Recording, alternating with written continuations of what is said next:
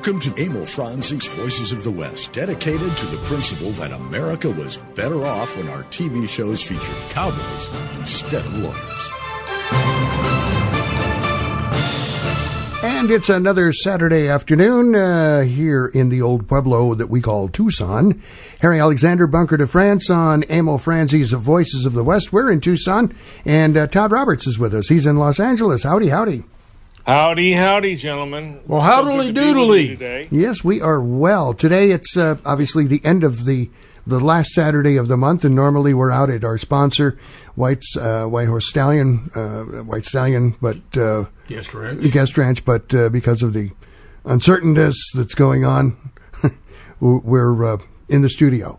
But uh, we will be I'd back rather there. be out at the White. I'd rather be out at the ranch also. yeah, but it'd be great when we can get Todd out there so he can see the awesomeness of it. yes, it would. Yes, it would. Well, I, I'm I'm always ready to be exposed to awesomeness. yes.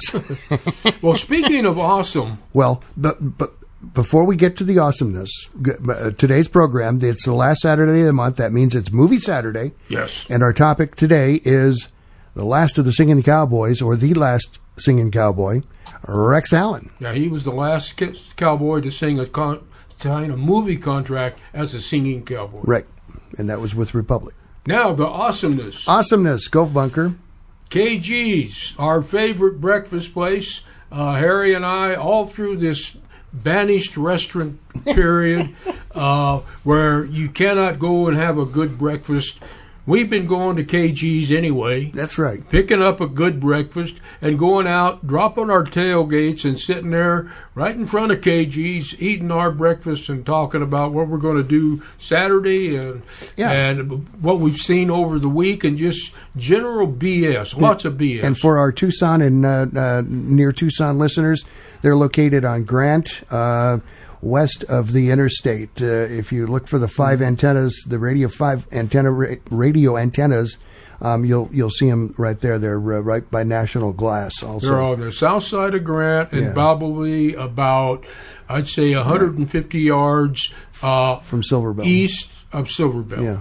So anyway, sit back, great white building, prices, great food. great great food, great prices, great uh, great Wonderful staff. people. Yeah.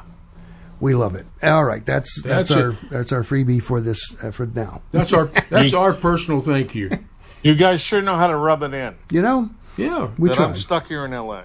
Well, you know, we took we took uh, uh, Wyatt McCrea out there and and uh, Lisa for breakfast after he had been over here. Yeah. and he fell in love with the He place. did. Both of them did. But it's just old fashioned, It's- down home, good yeah. country, and so more than you can eat, but you eat it anyway. You know, Todd, it's like that one place that you and I went to uh, somewhere in one of those little towns near San Luis Obispo when we went up to um, the winery. And Uh-huh. It's like one of those little cafes that, that we went to. And, uh, Okay. you know, it's they're just great people and it's great food. And you know, those things are get they're scarce, and They after all this BS, They are. They're going to yeah, become a lot even of more them, scarce. a lot of them probably won't survive, and that's that's the great tragedy. All right, let's get on to Yes. let's get on to Rex Allen. Uh, he's the uh, Arizona cowboy. By God, he was Yes, born he in uh, born in Willcox or near the Willcox area. 1921. and um, he he passed away here in Tucson, 1999. A, a tragic accident. Uh, Got run over in his own driveway. Yeah, well, backed over by accident. suffered a heart attack uh, prior to that. well, but he, was- he was a, he was ambul- ambulating. Yeah. and it was Fell the, the getting something. run over had nothing to do with the heart attack. Oh well. Anyway, uh, so uh, in the meantime, he uh, he like I said, he was the last singing cowboy. Uh, he uh, appeared in uh, a buttload of movies and television series. And docs. and documentaries. He is probably more known as a narrator for many of the Disney productions, Yeah. uh, like uh, Old Yeller and, and things like that. Than um, Yes, and, and I have to jump in here because Yes. this is Jump a in. very uh, uh, my favorite Disney movie. Very easily is Charlie the Lonesome Cougar, and That's a- Rex Allen was the voiceover. yeah, that was a funny movie. I loved it as a little kid. And then I, when my son came along, I I had him watch it, and we used to watch it all the time together, and he loved it. What's the- And uh, Rex's voice was one of those voices that made you feel comfortable. Yes. You know, you you, you hoped that when you got in trouble, that the person spoke to you like that. Well, You know, he had that voice that made you, even if you were getting a little bit of a of a, a tongue lashing, you were it, it was going to give you you, you got it with some confidence that mm-hmm. the person knew what they were speaking about, and he's also his voice is all over both parks. Yeah. His uh, narration is at both parks as well. Well, I, ha- uh, I have a cool. I have a clip from the very first episode of Frontier Doctor in which he starred. Uh, it ran in uh, 1958, I think, for a season, maybe a season. 36 shows. Okay, about a season and a half. Republic put it on. And uh, so this is a clip from the uh, very first Frontier Doctor, and it it is Rex Allen's very first interaction. Todd, see if you can guess who with whom he is interacting here. I'm Pat Cafferty. There's been shooting over near my place at Apache Bend. You better come. Very bad. Bad enough. There's one dead rustler, and but there's three cowboys still alive and kicking. Take this team over to the livery stable and get yourself a fresh horse. I'll change clothes and saddle my horse and meet you here in a few minutes. All right. Uh, by the way, nice to meet you. Same to you. Any idea? I, I, I would venture that that was Joel McCrea. no, that was uh, his cousin, Glenn Strange. Wow. And Cactus Mac was the, was the third cousin. Yeah. Yeah. Oh, that- my God. I know. Really? That- I, I stumbled across that and thought, well, that's pretty cool. I'll bring that to the show. yeah, no, it's very cool. Yeah, you know Very that was it was thirty. Actually, it was thirty nine episodes. He played Doctor Bill Baxter, and that was it was produced by uh, uh, Republic and was at least half hour syndicated. and he was able to wield a gun pretty doggone good for a doctor. Well, you know, Hey, you know. he had Well, practice. Yeah, yeah. But you know, he was the real deal. You know, he was a rodeo rider. Yes, he in High was. school. Yeah. He knew horses. And he knew he knew what it was like to grow up on a ranch Mm-hmm. uh, in Mud Springs. Um, Mm-hmm. You know, uh, as a kid, and and uh, grew up in a very rural community. And I'm sure that you know he was a kid that grew up spending most of his time outside the house, walking anywhere he pleased uh, on that land. You know, and, he was a and kid nature. that grew up spending And that's pretty cool. outside Well, the wait, house. Todd, did you did you did you uh, flip something there? Pleased. Did you? Sir. uh, on. Hmm, what are we? you know, Why are we having a maybe? Well, you know, that's cool. It, it- it shows you too. You know, this is like a really typical Western ranch uh, history. His baby sister, uh, she died of a childhood illness. A few years later, his older brother died of a rattlesnake bite. The family moved to Willcox for a while because uh, this was during the Depression and cattle prices were down, and his dad uh, just couldn't make it go of the ranch. It was just too tough. But one of the neat things there, his dad was an old time fiddler, and he was super popular in that area for playing the dances and whatnot. And at, when uh, Rex was around 10, he got him a guitar so that he could learn how to play and accompany him on these, uh, on these uh, little uh, jobs he would get, you know, bring a little extra money in. And sometimes, this is interesting, sometimes he could earn as much as a dollar and 55 cents in tips playing at the Railroad Avenue Barber Shop on Saturdays. Wow, uh, Todd, I don't know what we got going here, but I got some sort of an echo here, and I don't understand why that's happening. So, I don't even. I well, that's because I've got him turned down because it's echoing, and it's not supposed to do that. But so here's what we're going to do. I'm going to disconnect you, and then you connect back up, and then we'll see if we make this uh, make this work. All right, here we go. oh boy, oh boy, you know some days. You want me to keep talking while you're doing that? Um, Or I can hum, you know, or sing a Rex Allen song. all right. Well, now. Son, don't go why do we have near some the days- Indians. Please do what All I say. I don't know why we have an echo here. We should, we should not have an echo. Oh my God. Uh, Well, let's just do it with the echo. You know, it's some days. No, you can't do it with an echo. They just. Damn it. Oh, okay. All right. Um, Well, I'm going to talk while you while you do something. all right, Todd. This isn't going to work for some reason, and so I'm going to call, give you a phone call. All right. Okay. All right, Call bye. me on my on my landline. My Yeah. home line. All all right. Okay, well, la- later on, anyhow, uh, Rex married Myrtle Crawford, who was the, uh, I guess, uh, family, family connected. You know, maybe went to school together, something like that. Uh, and he he learned this- he learns the songs of uh, Jimmie Rodgers, the singing Brakeman, Gene Autry, Carson Robison, early Carter family, and. Uh, then also he oh it was this is what this is. His, yeah his school teachers tried to convert him into being a serious vocalist or you know, and he just said no I prefer doing country cowboy songs. And you know and moving on from that he uh, later on the family moved to Phoenix. His dad uh, his dad uh, worked as a plasterer. Joe Dreyfus's old trade. Mm-hmm. and uh, Rex, after high school, became a hod carrier for him. And he met another plasterer who went on to be, do quite well for himself here in Arizona, a fellow named Del Webb. And he got a job while he was in Phoenix on a little radio station there, KOY, Mm-hmm. uh, become friends with the announcer, who later became governor of Arizona, Jack Williams. So Rex seemed to be able to uh, meet interesting people. Oh, I hear the phone ringing. We hear the phone ringing. I hope he's home. He's home. He's home. You think so? I know he is. Oh, I hope so. Where is he? He's not answering the phone. He's not. I told you he's not home. He's home. Uh, where is this guy? Thank you for calling Croup and Partners. Well, that's not it.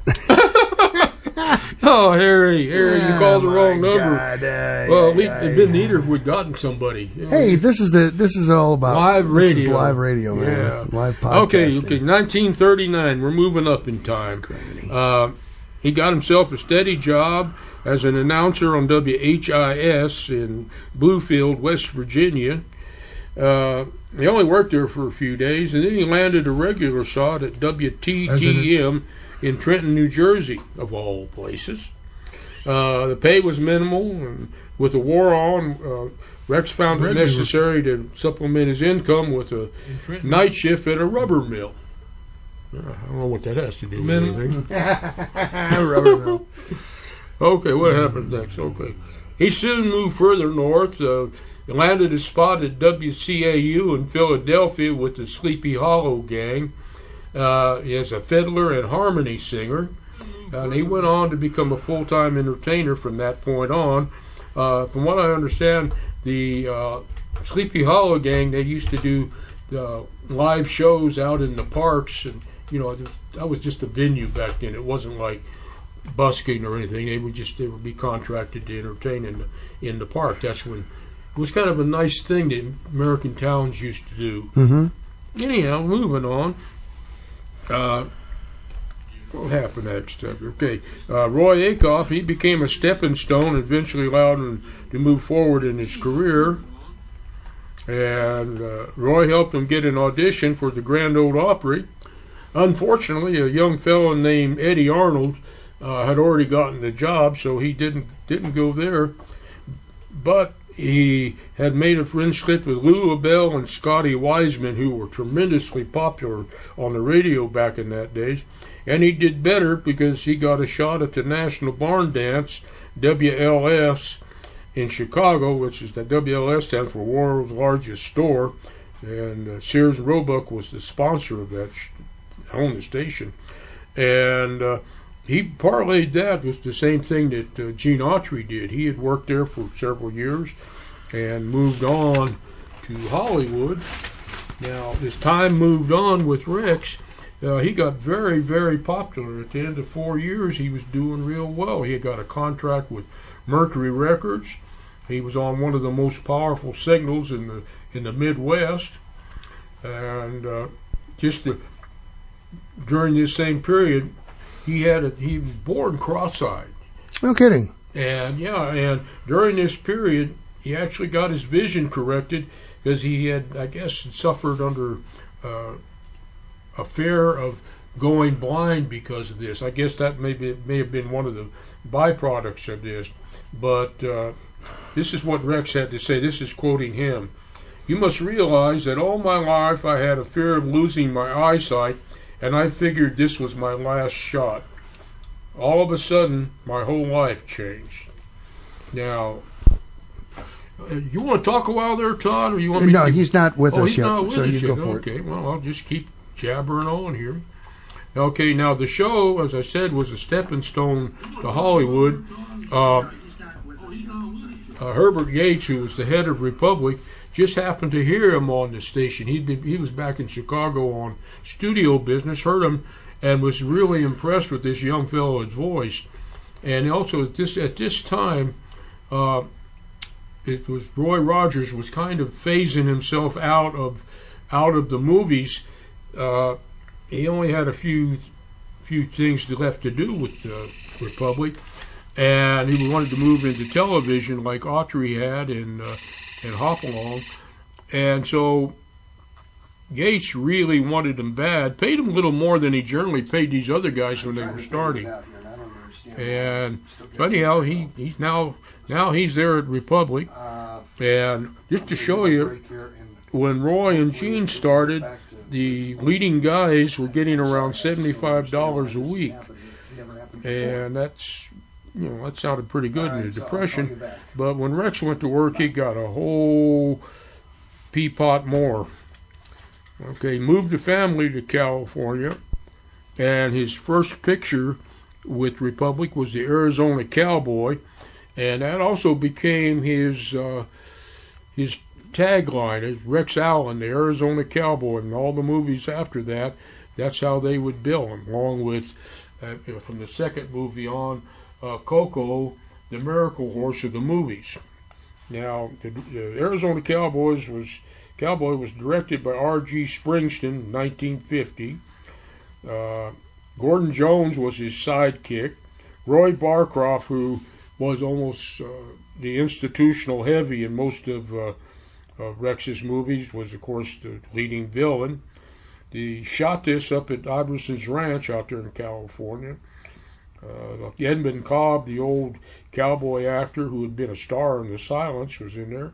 Chris-Pin Martin, who was one of the leading Hispanic writers, ri- uh, actors of that day, was in her. Uh, Stanley Ackroyd, such other people here. Let's see what else we got going on. Well, while you do that, I'll tell you what we're going to do. We're going to you're going to take a break here Yeah, because. Give me- give me I don't quite understand what's going on here with this stupid setup. Why it's always screwing with me. It's these uncertain times. Hmm. Has to be. The show must go on. We'll be back. The land of cattle, copper, and cowboys. It's also the true West, where a large number of westerns were filmed. For your next vacation, come out to where Wyatt Earp made a name for himself as a highly respected sheriff. Stay where Jimmy Stewart filmed Winchester 73. That would be the White Stallion Ranch. Situated in the mountains just northwest of Tucson, the White Stallion Ranch is an award winning dude ranch with 43 guest rooms and the Hacienda. That's a five bedroom, three bathroom home, perfect for larger families, family reunions, and girlfriend getaways. Every guest room has a private patio with views of the cactus gardens, mountains, or corrals. Generous floor plans offer sunny, comfortable rooms, but you won't want to stay in your room. Outdoor activities are plentiful at the White Stallion Ranch. Horseback riding, hiking, shooting, archery, rock climbing, e-biking, and a weekly ranch rodeo are among the numerous activities that you'll enjoy on your ranch vacation. Go western for your next getaway. The White Stallion Ranch. Book your vacation now online at whitestallion.com or call 520-297-0252. The Tucson Trap and Skeet Club is one of the best kept economic secrets in town. This 900 member group maintains one of the finest shotgun shooting ranges in the country, featuring trap, skeet, five stand, and sporting clays fields, and hosts national and international events that bring thousands of people and millions of dollars into our community. The Spring Satellite Grand American Tournament alone involves 1,200 participants for 10 days. Learn more about this and their other contributions to our community at TucsonTrapandSkeet.com. As we recognize the service of America's men and women in uniform, let's also honor the families who sacrifice so much every day. Military families endure frequent deployments and separations. They carry on while their loved ones are sent into harm's way and wait patiently for their safe return. If you really want to honor a veteran, look for ways to support their families and thank them for their sacrifices. Go to legion.org slash honor veterans to find out how you can help. Imus Wilkinson Investments, 777-1911, is a unique investment management firm. They pay little attention to where the market indicators are because smart investment management goes way beyond checkered stock exchanges. They are very good at managing all types of investment based on client expectations. They build relationships, and they want clients, not customers. My family is proudly included among them, and they'll help you as they did us design a portfolio that achieves what you want when you need it. Imus Wilkinson Investments, they're really good at what they do. 777 1911.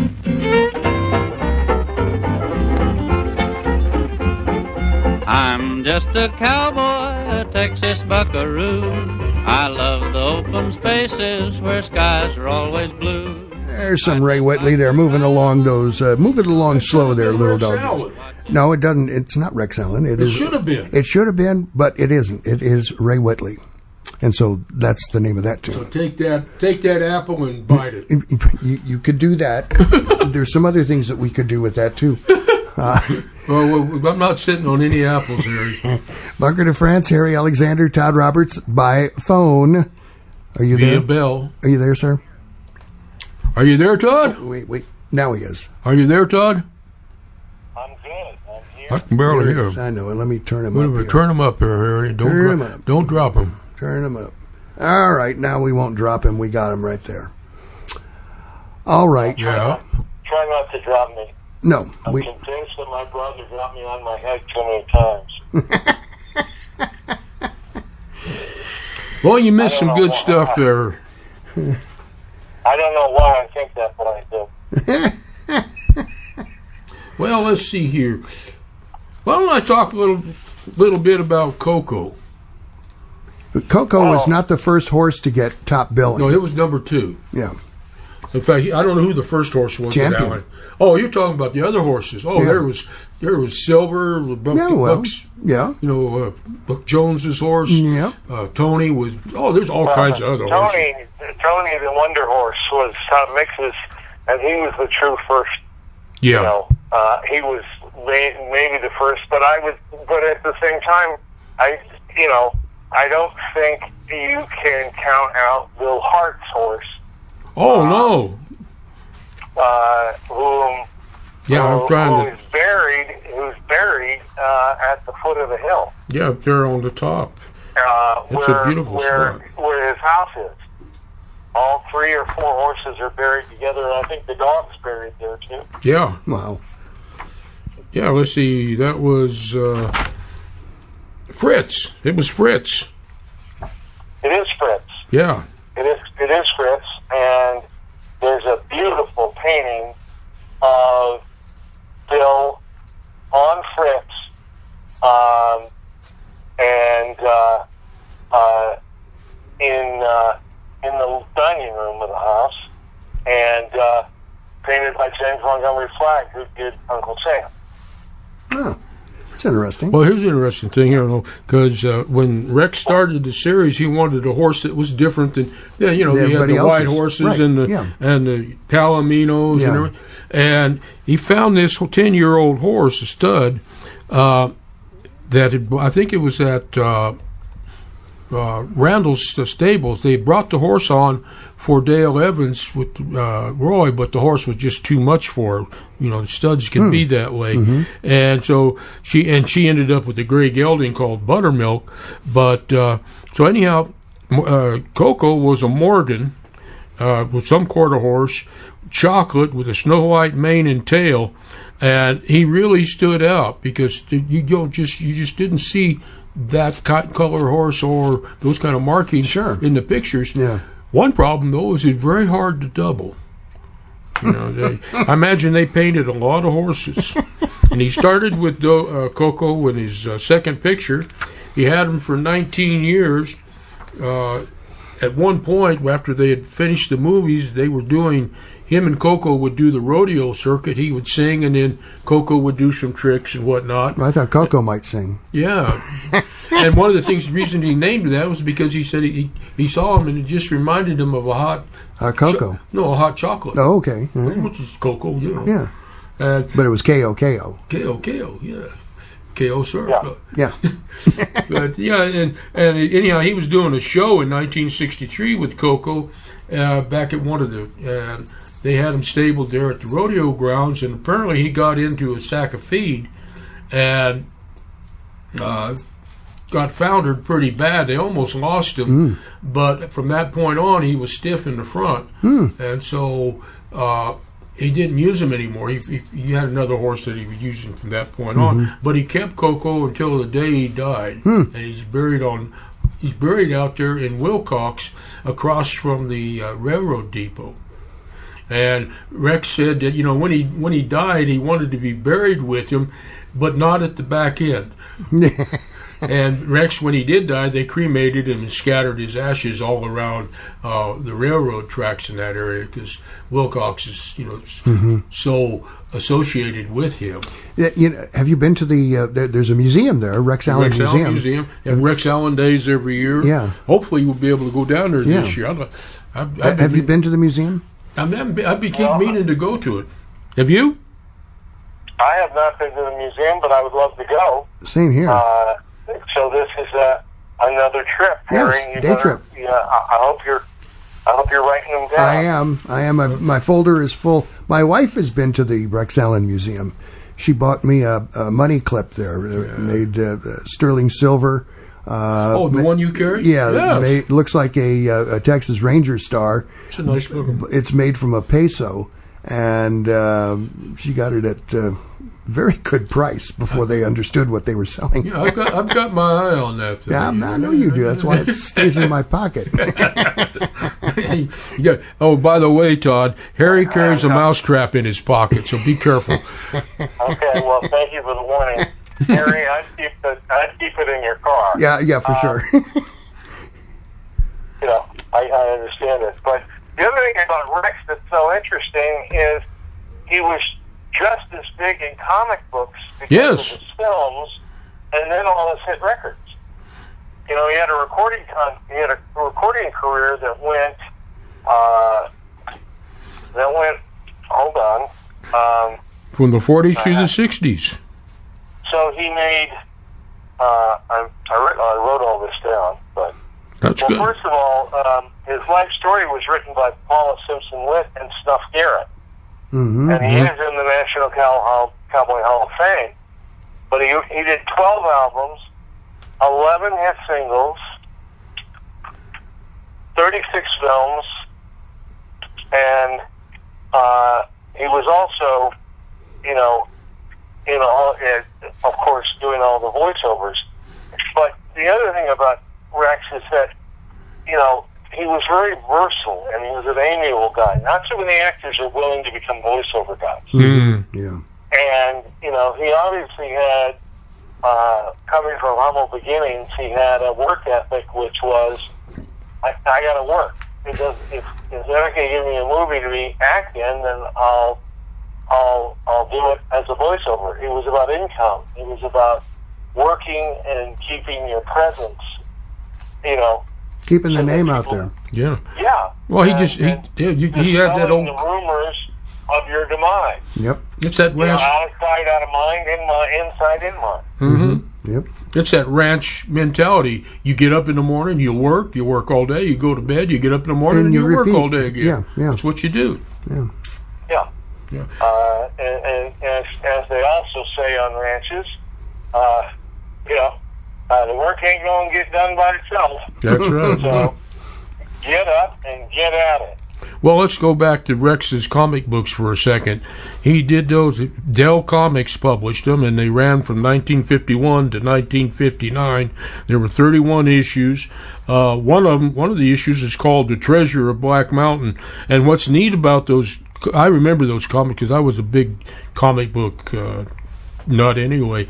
But he's the only guy that could rival Roy Rogers in outfits, and I think I think he outflashed Roy. You think? Yeah, Yeah, he was pretty flashy. There's no doubt about it. But he also, you know, he also wore. It's funny. Rex, w- w- out of all the B Cowboys, he did something that most of them didn't do. He wore a pla- he wore plaid shirts often, mm-hmm. snap, snap button, uh, but plaid, and you didn't see a lot of that. You saw a lot of the scalloped, uh, you know, the three the three snap button cuffs with the big scallop pockets that look like a mouth. the uh, smiley mouth face. Yeah, and uh, and you know, and so on. But he, when they had trim in different colors and so on, but he wore plaid, and I think that he, you know, I think he was aware of his presence and aware of his competition, let's say, and he made sure that. Well, I mean, I'm going to do something a little different, not hmm. flagrantly different, but a little different. and him, Just him set myself apart. and him and Bill Elliott, the only two you really remember wearing a double rig with the guns reversed in the holsters. And that was one of the things that Rex wanted to do was to be different, and that's why he hmm. chose that double rig with the Yeah, reverse exactly. firearms until Bill, until he learned that Bill Elliott had done it, and said, "Damn, well, screw it." yeah, it's all right. You know, he, he- if it works, it works. That's right. We are talking about uh, Rex Allen here on Movie Saturday uh, on Emil Franzi's Voices of the West. Todd Robertson, Los Angeles by phone. Bunker de France across the glass from me, and I'm Harry Alexander. We are going to take our next break here and be back with much more right after these very important messages. Do not, I repeat, do not go away.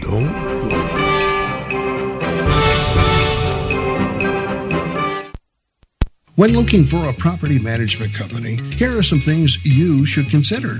How long has the company been in business? What types of properties can they manage for you? And does the company give back to the community? Well, your search is over. The Pole Ash Management Company meets and exceeds those considerations.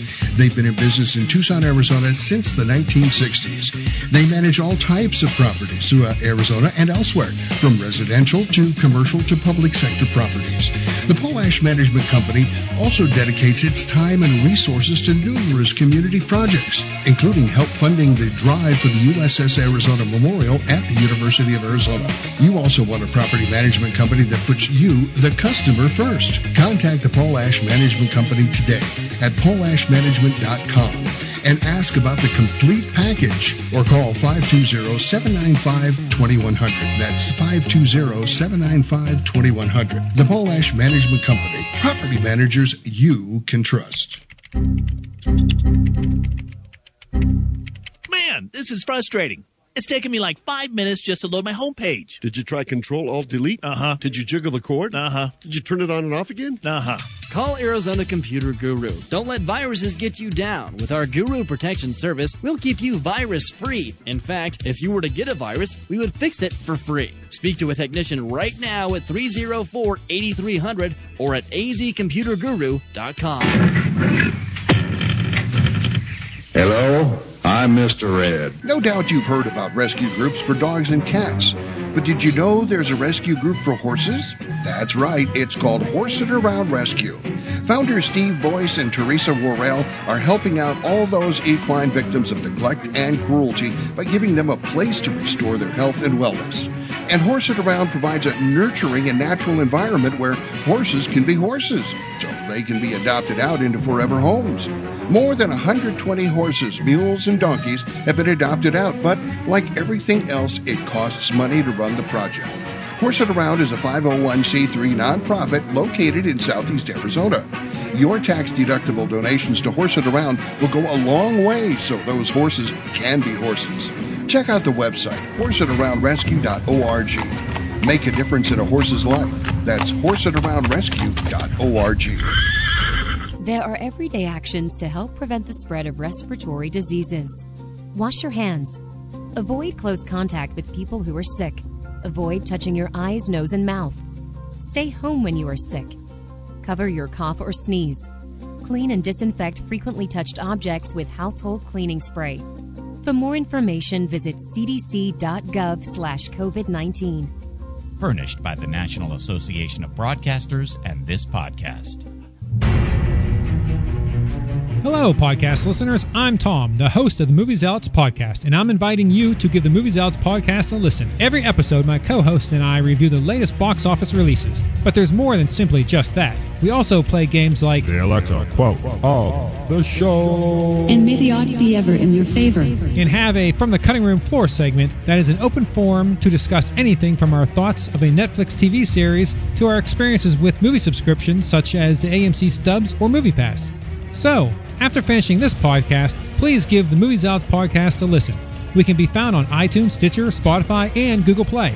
Simply search Movie Zealots. Until then, and that's a wrap. Read classic Western comics anytime at voicesofthewest.net.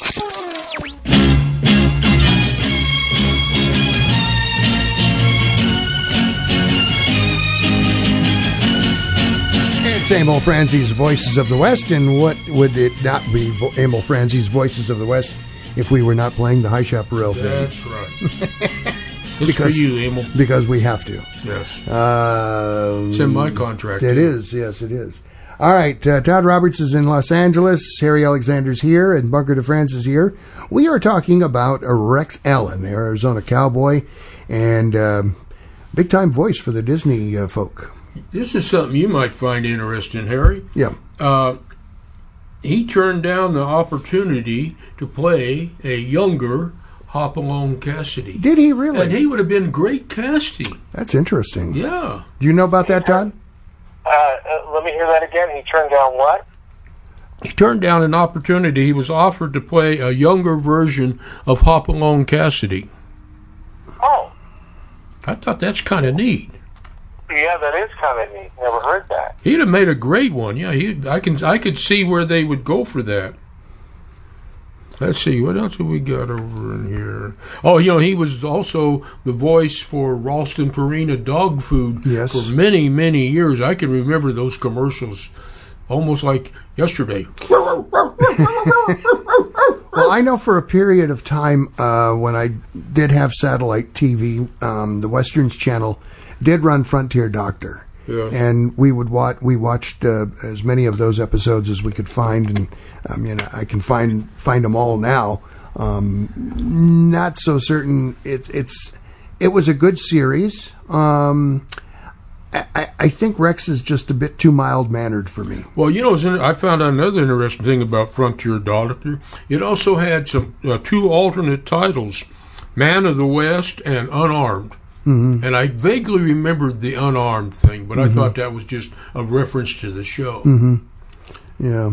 So, you know. Hmm. Wow, that's uh, that's amazing. Did you ever It is. did you ever see the the Frontier Doctor series, Todd?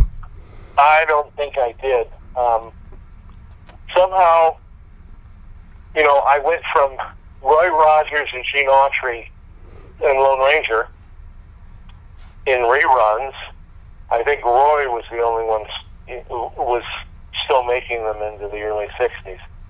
Uh, I went from that to the Wild Wild West, and then and then it was over. There were no more westerns on Hmm. television. And uh, you know, I of course I saw you. I would put through Bonanza and uh, Gunsmoke. You know, I and it's funny. I didn't appreciate Gunsmoke um, at the time, and I appreciate it now. You know, uh, in fact, I've watched a few, and the writing has been really good. Yes. You on know- several that I've watched, and uh, you know, although uh, I love the the house in the Ponderosa on uh, the the storylines were never they never grabbed me the same way uh, as other shows did, and you know, I'm, I'm always reminded when I think of the show Bonanza, I'm always reminded of the great Jackie Gayle, the comedian who tells you know the joke about Bonanza. Um, you know, uh, Bonanza, the show about a 50 year old man and his and his three 49 year old sons. Yeah, yeah. And uh, you know, and I and to be honest with you, my favorite thing about Bonanza, other than the house, was Hop Sing. I thought to myself, oh my god, this is I want to live there. I can get Chinese food three times a day. Did you ever stop to think better. the house when you when you're at the interiors doesn't really match the exterior in in dimension and the way it's laid out.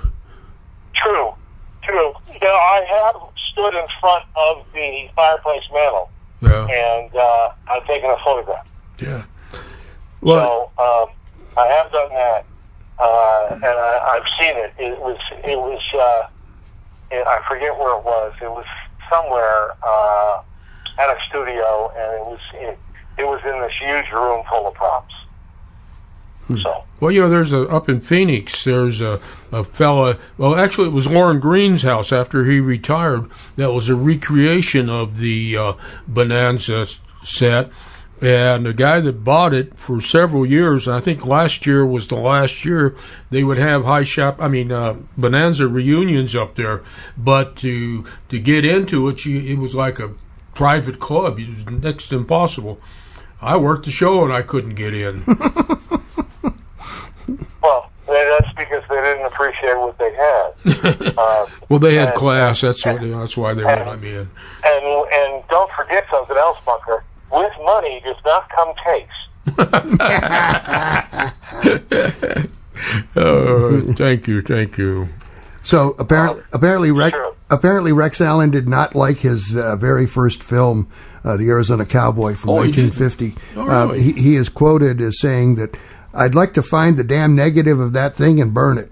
It was the most horrible thing I ever made. Boy, was it bad. That was probably. It was. He probably had a lot of butterflies in that, and Yeah, that's no probably doubt. part of it. Now yeah. I have to find it. Well, let's see. You know, as long as we're talking about some of his movies, uh, the same year he did Hills of Oklahoma with Fuzzy Knight and Roscoe Ates. I mean, Trevor Bardette was the best thing in there after after Rex. And then he did same year he did Redwood Forest Trail. Uh, and who, Jeff Donnell was in there. Alfalfa uh, Switzer was in there. Jane Darwell. That's a pretty decent class. And Smokey the Bear made an appearance in No that kidding. one. Yeah. I don't know if that was the stuff one or the real one.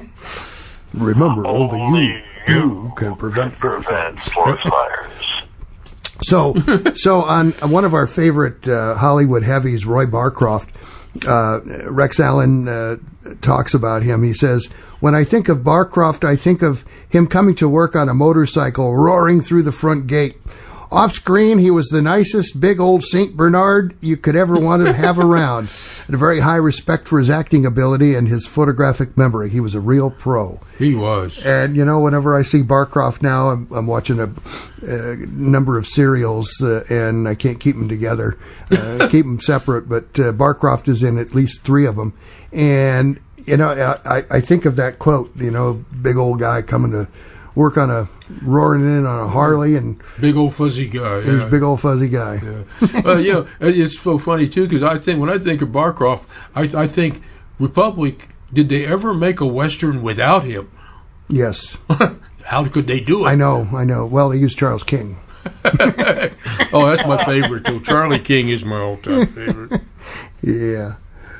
Well, I tell you, in uh, also in fifty, this is one of my. This is a favorite of mine. Trail of Robin Hood. Are you familiar with that one, Harry? Uh, it sounds familiar. Are you familiar with that one, Todd? Vaguely familiar. I, That's- I remember the title, but I don't know that I. That's the I- I one. know That's the the. That's the one. Jack Holt is an old retired movie cowboy actor who raises Christmas trees for charity. And and uh, the, the the bad guys are rustling his Christmas trees, and so Roy calls in uh, Rex Allen, uh, Allan Lane, Monte Hale, William Farnum, Tom Tyler, Crash Corrigan, Kermit Maynard, Tom Keene, uh, and uh, what's really neat is George Chesebro. He wants to be part of it, and they tell him, you know, you can't. You're a, you played a bad guy. And I got a quote here from uh, George about that. It's in the movie. He says. I'm George che- uh, Chesebro, and I've been a villain in Jack Holt's movies for 20 years now. I'd like to be on the right side for a change. And I, I tell you, it, it's a great Christmas movie too. How funny! How funny! Yeah. rustling Wow. Christmas trees. I have to look for that one. Most and then he did. He did. Uh, Fifty was a big year for him. He did under Mexicali Stars. I remember that one. That was a good one. Course, with uh, Bar- Barcroft and Buddy Ebsen was on board then as as the sidekick. They did that up at Lone Pine. Uh, he did Rodeo King and the Senorita the next year, uh, again with uh, Epson and Barcroft, and that has that one has a great great uh, lobby card, and that that was done at Iverson Ranch. He, he uh, Rex frequently worked with uh, Slim Pickens. Oh, Slim came came on. He did more. Slim did more sidekicks than any of the other guys. Did he really? Yeah. uh, let me see. I've got a list here somewhere. Where is it here? Where's my list? Oh yeah. Uh, apparently, he had five sidekicks. The first one was Gordon Jones. I am not sure. I'm not sure who the second one was because there's a couple of guys listed. It could have been Roscoe Ates or it could have been the other guy. And then Fuzzy Knight was third. Uh, Buddy Ebsen was fourth, and Slim Pickens was fifth. But Slim did the, the bulk of them from that point on. Mm, hmm And what else have we got here? Border Saddlemates, uh, the Iverson Ranch. He, Iverson Ranch got a lot of them. He did some Corriganville, Walker Ranch, Cedar Lake, Colorado uh, Sundown. That was done up at Big Bear and Shea Ranch and Lake Arrowhead. This is an interesting. I Dream of Jeanie. Now that one was not a western. That was that was a contemporary thing, and actually that was a Stephen Foster story. And Harry helped me on that one because he found out I couldn't I couldn't find out what Rex did in that or if he's even in it. Turns out he played Mr. Tambo, and we're figuring that was probably Yeah. like a, a vaudeville or a blackface. I don't know. And then we have another one, The Last Musketeer, which I couldn't find, and Harry uh, dug it up, and it's actually one of Rex's pictures. Iron Mountain Trail, do- do- done at Burro Flats. Old Overland Trail at Burro Flats and Lone Pine. Shadow of Tombstone. Now, just this is uh, by this time Slim has been with him for a couple of pictures, and uh, then I've got it. This is interesting. Uh, from starting in uh, October of '54, that's when he started working with Disney, uh, and did the Disney anthologies, and those ran until uh, September 9th in 1990 on NBC, ABC, CBS, and he did all kinds of stuff on that. I remember uh, his voice very clearly in the uh, Hall of Presidents Mhm. um, at Disneyland and Disney Yeah. World. Um, Yes. And uh, uh, it- it- that the lilting tones of Rex Allen, and and yes, he he does make you feel comfortable. Well, he's kind of like s'mores and hot co- chocolate. you know, you you just you want to put a big fat blanket around you and sit in front of the Okay. fireplace and just melt. I like that. And on that note, we're going to uh, retire here for a moment for our final commercial break. Okay. Here on Emil Franzi's Voices of the West. So you uh, ch- uh, check these out, and we'll check out for a bit, and we'll be right back. So do stay tuned. Arizona, the land of cattle, copper, and cowboys. It's also the true West, where a large number of westerns were filmed. For your next vacation, come out to where Wyatt Earp made a name for himself as a highly respected sheriff. Stay where Jimmy Stewart filmed Winchester 73. That would be the White Stallion Ranch. Situated in the mountains just northwest of Tucson, the White Stallion Ranch is an award winning dude ranch with 43 guest rooms and the Hacienda.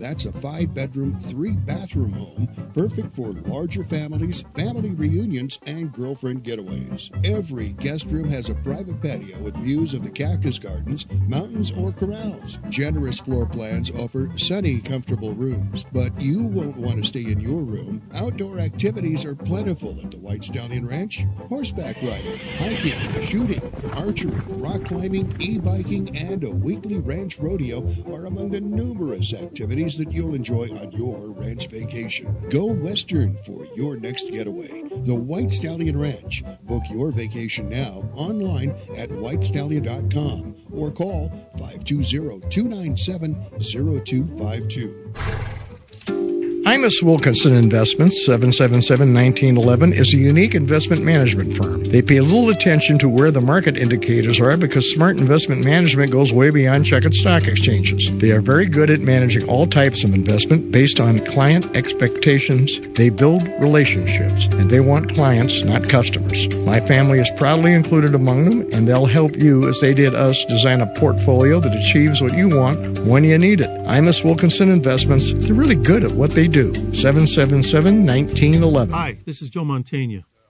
Every time my Uncle Willie tells me about his service in Patton's Third Army in World War II, I'm reminded of what we owe the U.S. Army. Fourteen generations of American soldiers who have courageously defended our nation. Their stories represent the best of America and should never be forgotten. Join me to help build the National Museum of the United States Army, a long overdue tribute to all American soldiers. To learn more, visit armyhistory.org. The Tucson Trap and Skeet Club dates from 1948 and is now at 7800 West Old Ajo Highway. The club owns 80 acres and leases 300 more from Pima County that supports 50 trap fields, 15 skeet fields, two five stand fields, two sporting clays courses with 12 stations each, a 9,000 square foot clubhouse, 200 full service RV hookups for members, and free Wi Fi. This expansive facility gives enough room to host major national and international events annually, bringing thousands of people to the community. Check it out at TucsonTrapandSkeet.com.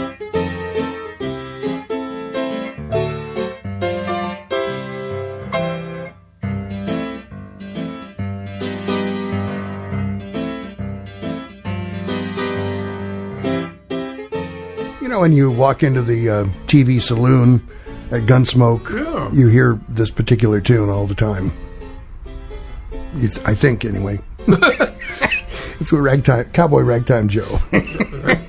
Drinky dinky, ragtime. Yeah. Anyway, we are talking about Rex Allen here on Emil Franzi's Voices of the West. Harry Alexander with you, along with Bunker de France and Todd Roberts, and uh, we're just kind of going over his uh, his career.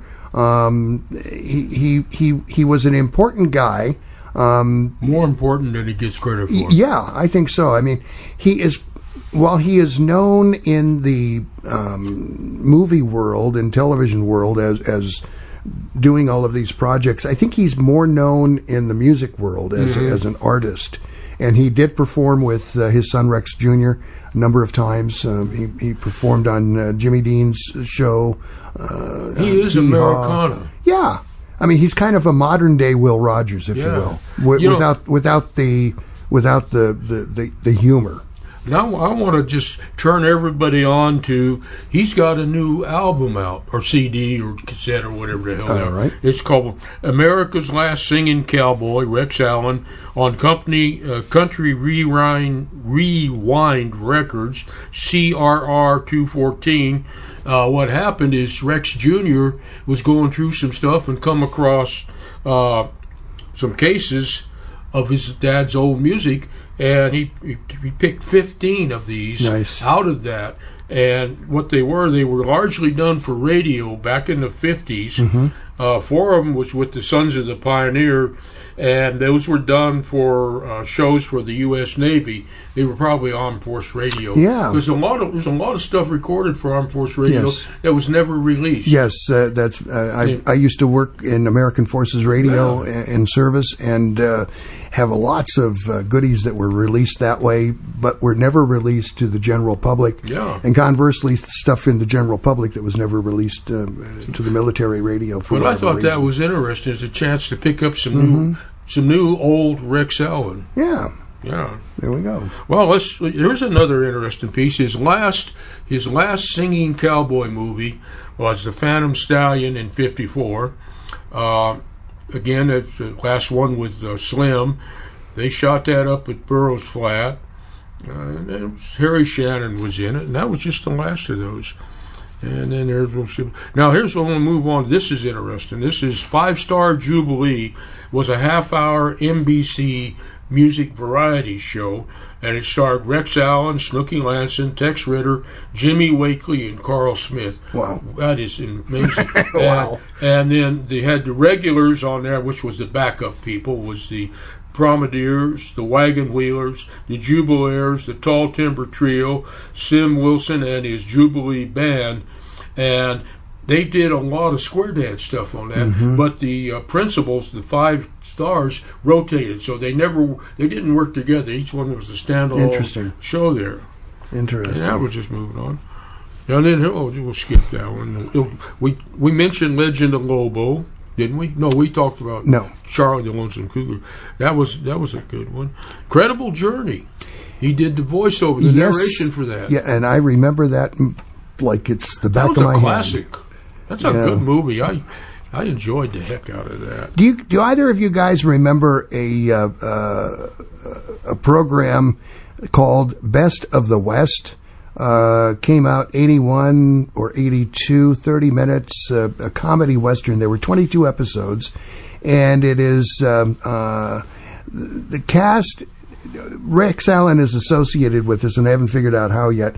Um, but the stars are Joel Higgins, Carlene Wat, uh, Watkins, and Meeno Peluce. Uh, Earl Pomerantz created. It's the Wild West misadventures of a mild mannered store owner turned town marshal. Ever hear of that? I I know I the title, remember but I don't. But I, yeah, go ahead. No, I just I was saying that I don't remember it. that's all. But Yeah, I, I remember the title, but I don't remember anything about it. It doesn't. Uh, Yeah. Well, let's see. We have Swamp Country, which we could not find anything at all about. Done in '66. We're thinking probably it was one of the things he narrated. And then, of course, Charlie. The Ones- oh, he also he did uh, the narration for Charlotte's Web, the 1973 one. Mm-hmm. Yeah, that was out there. Well, The Secrets I, of I think it's obvious that he was multi-talented and versatile and adapted to whatever was in front of him. And here, And wasn't going to rest on his laurels or stick his nose up at stuff and say, no, when I get, you know, when you bring me the right role, I'll do it. He just Yeah. kept working. yeah, yeah.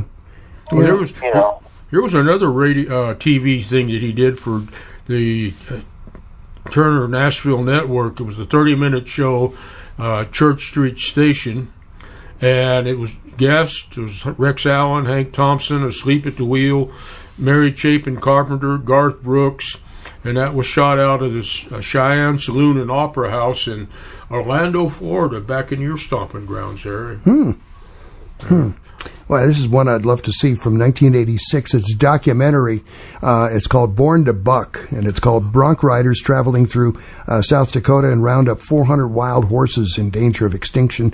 And they bring them to Fort Pierre, where they are ridden by Bronco Busters in rodeo competition. Casey Tibbs, Rex Allen, Bill Barnes, Ken Cooper in that.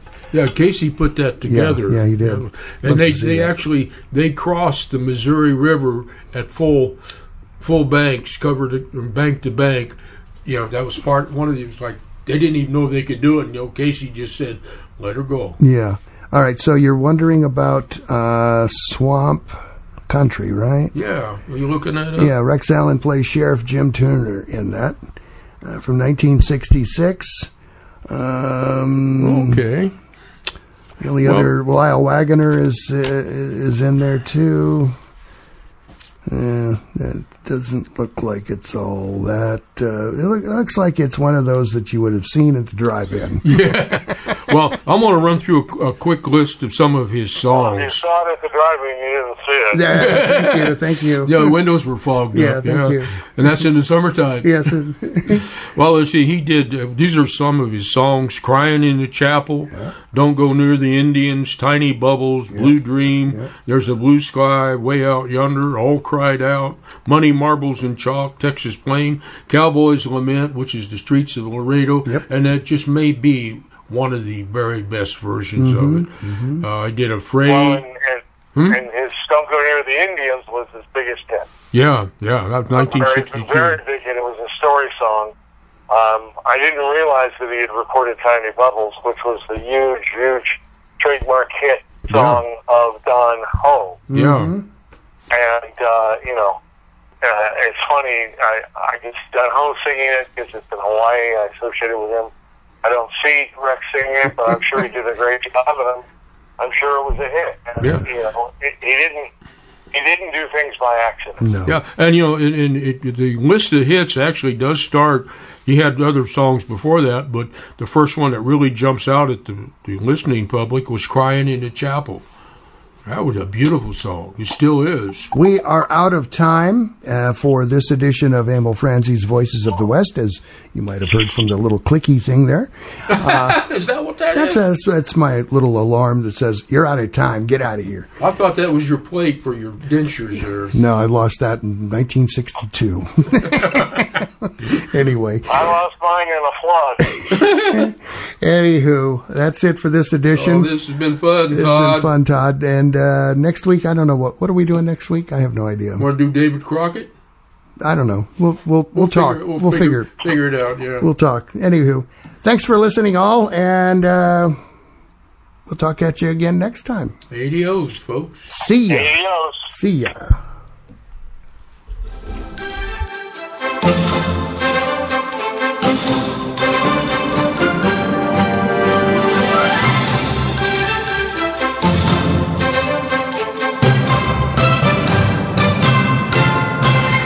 Thanks for listening to Emil Franzi's Voices of the West.